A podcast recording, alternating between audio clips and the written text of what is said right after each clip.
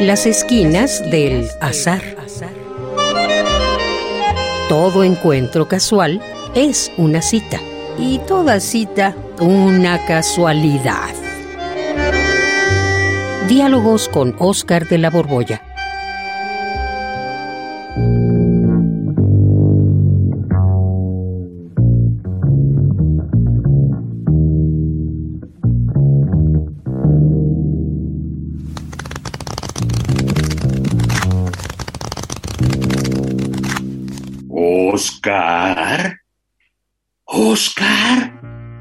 ¿Pero qué haces aquí en San Juan de las Pitas?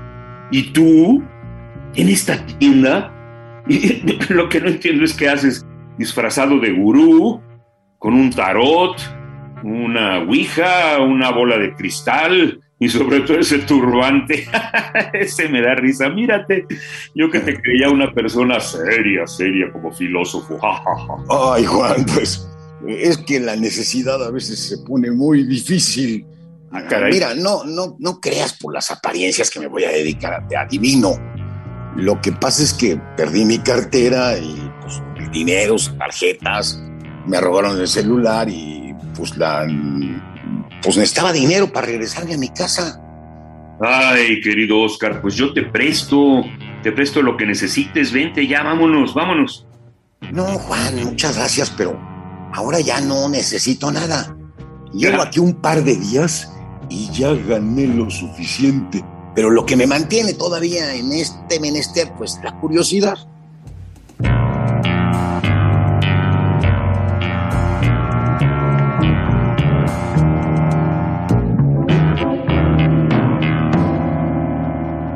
Pero en dos días ganaste lo suficiente y ahora te quedas con la curiosidad. Sí, Juan, la puritita curiosidad. Cuando me vi en la indigencia en este pueblo de San Juan de las Pitas, me pregunté cómo podría ganarme la vida aquí, o sea, ¿de qué puede vivir un filósofo aquí? Y vi la feria y, y pensé, pues, si hay algo que a la gente le interesa y por lo que siento una curiosidad enorme, pues es saber su futuro. Ah, ya lo confesaste. O sea que estás aquí de charlatán adivinándole el futuro a la pobre gente. No, Juan, yo no les hablo del futuro, pero aprovecho su curiosidad para entender en vivo el fenómeno de la curiosidad, de esta curiosidad de saber. Y es que ya no es fácil encontrar gente curiosa, sobre todo, pues gente joven que sienta curiosidad. Ay, no te creo nada, Oscar. A mí se me hace que todo el asunto es echarles verbo y verbo y marearlos para ganarte el dinero. Ajaja. Bueno, sí, eso es lo que hago, objetivamente sí, pero, pero no lo hago solo por ganar dinero, sino para sentir la curiosidad de la gente, eh, la curiosidad cuando estoy hablando. Ya se me había olvidado lo grato que es esta experiencia y es por culpa de mis alumnos. Ay, sí, los chavos de ahora ya, ya no pelan para nada. Están clavados en sus celulares. Y no solo no te hacen caso a ti, sino que no le hacen caso a todo el mundo. Van por la calle zigzagueando, caminando erráticos, como zombies, hipnotizados por la pantallita de sus teléfonos. ¡Qué horror! Ah, ya lo ves, tú sí me comprendes. Pero, ¿y tú cómo le haces? Pues a la Sócrates, pura mayéutica, Juan. O sea, preguntas bien dirigidas, pero acerca de ellos, y claro, la parafernalia también cuenta. ¿Eso es la mayéutica? ¿Preguntas Pues sí. Ajá. Pues hay, que, hay que conducir al interlocutor primero por unas preguntas para demostrarle que no sabe y luego con Ajá. unas preguntas adecuadas para que él solo vaya descubriendo la solución correcta. Ahí son los dos momentos de la mayéutica. Primero Ajá. lo humillas, así con preguntas que lo hacen caer en una trampa y luego pues ya lo, lo conduces hacia una respuesta pues que la vas empujando de algún modo. Así como me tratas tú a mí, ya me di cuenta. Oye, Pero, pues, con ese turbante, con ese turbante, tu diamantote de plástico ahí en el centro, esas velas y el cráneo chamuscado sobre el que apoyas la mano, te ves, te ves imponente, mi querido Oscar. ¿Verdad que sí? Es obvio. Pero a ver, ¿qué has descubierto de la curiosidad? ¿Eh? Pues descubierto, lo que se llama descubierto, pues no he descubierto nada. Todo lo que aquí observo ya lo había leído en muchos lugares. Eh, pues lo más antiguo que leí alguna vez fue una exégesis de los fragmentos de Heráclito, donde se habla de que la admiración es el comienzo de la filosofía. O sea, hablan del zauma, el zauma, que significa literalmente admirar, o sea, mirar de cerca. Esa capacidad de ver lo nuevo, pero en lo consabido. Hasta, y también hay, un diccionario buenísimo del que te he platicado, el de los sentimientos de José Antonio Marina. Y ahí él explica que la curiosidad es buena o mala, que forma parte de los deseos, que de hecho es el anhelo vehemente por saber acerca de lo desconocido. Pero la mejor curiosidad es ese deseo sostenido que permite que las personas se hagan una vida. Pero te digo que lo mejor es sentir la curiosidad, pero fresca, en viva. La gente hasta parece viva. Le brillan los ojos cuando hablo. Como los gatos que abren los ojos, les brillan, pero la curiosidad los mató, ¿no? O los mata. pero bueno, ¿cómo está eso de que la curiosidad puede ser buena o mala?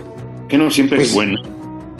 Pues no te creas, Juan. Mira, por ejemplo, en la Edad Media había un santo llamado San Buenaventura que decía que la curiosidad, aparte de la concupiscencia, eso de andar de morboso ahí, te llevaba al pecado. Y, no siempre fue bien vista. Por ejemplo, ¿te acuerdas del mito de la caja de Pandora?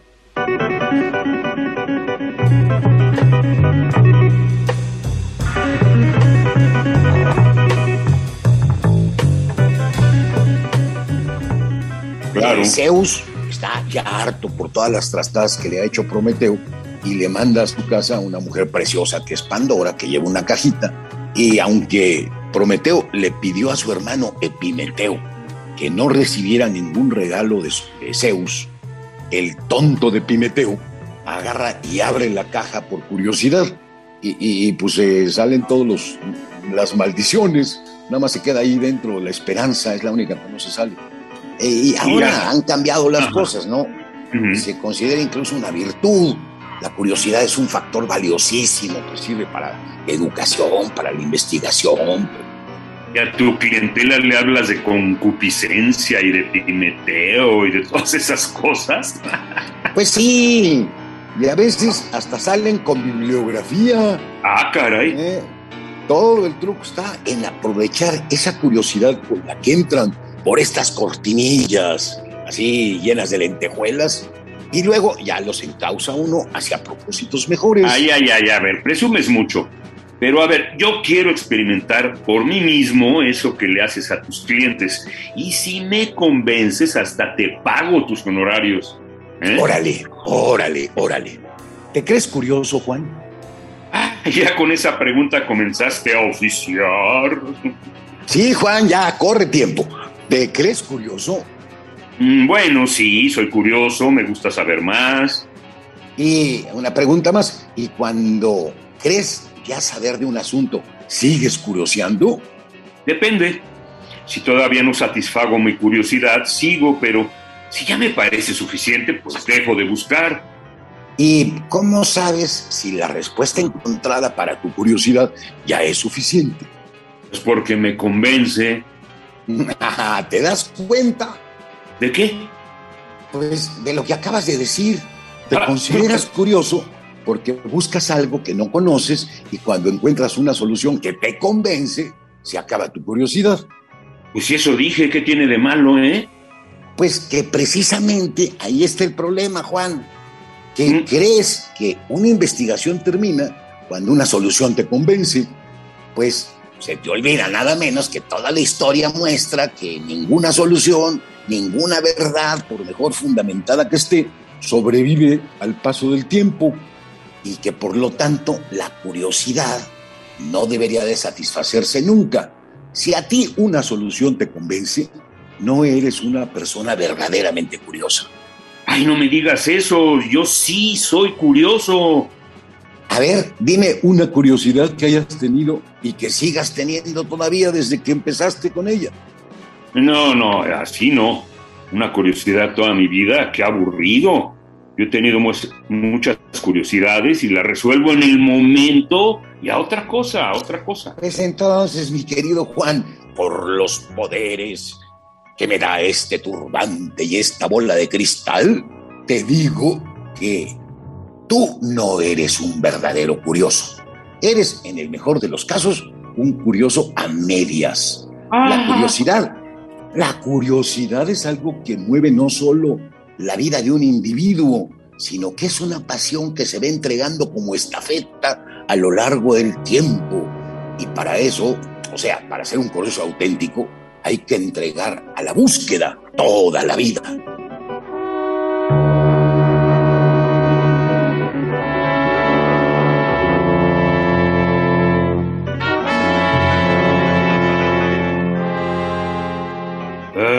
Como siempre, me has dejado pensando, mi querido Oscar. Siempre me dejas pensando, canijo. Entonces, ¿qué? ¿Me vas a pagar mis honorarios? Ay, ¿por qué? Si yo aporté toda la información. No, no, no, no, no, no, no. Mejor te invito a comer. Y dicho sea de paso, ¿no crees que ya te deberías regresar conmigo de San Juan de las Pitas a la Ciudad de México? ¿Dejar este pueblo horrible? A ver, déjame ver. Pues, pues sí, ya tengo lo suficiente, ya tengo mucho dinero. Está bueno, Juan.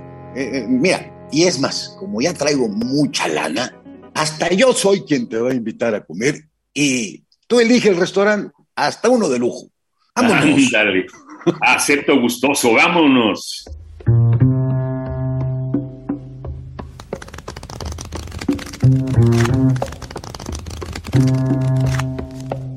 Radio UNAM, en colaboración con la Facultad de Estudios Superiores Acatlán, presentó Las esquinas del azar. Todo encuentro casual es una cita y toda cita una casualidad. Voces, Oscar de la Borbolla y Juan Stack. Producción y realización, Rodrigo Aguilar y Denis Licea. Radio UNAM, Experiencia Sonora.